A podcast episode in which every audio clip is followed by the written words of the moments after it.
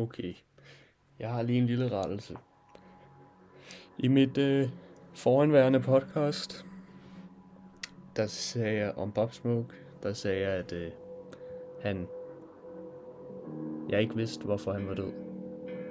Og at der var en teori omkring, at han havde øh, postet sin, på sin... Øh, eller ikke postet, at han var gået på Instagram Live, og så viste sin øh, adresse frem.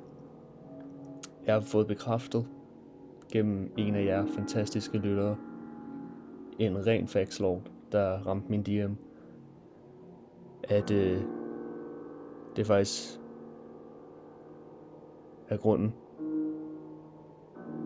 for nogle timer efter, at han postede dem, eller ikke på, at han var live, så bryder de her fire mænd ind og skyder ham. For det er jo ikke nogen hemmelighed, han var med Crips banderelateret. Og det kunne de her ikke lide at se. Tænkt, vi skal ikke se ham være på toppen. Ham, ordner, ham ordner vi nu. Så det gjorde de. Og det er sådan set end of story. End of Pop Smoke. Så may he rest in power. Og du må have en fantastisk dag.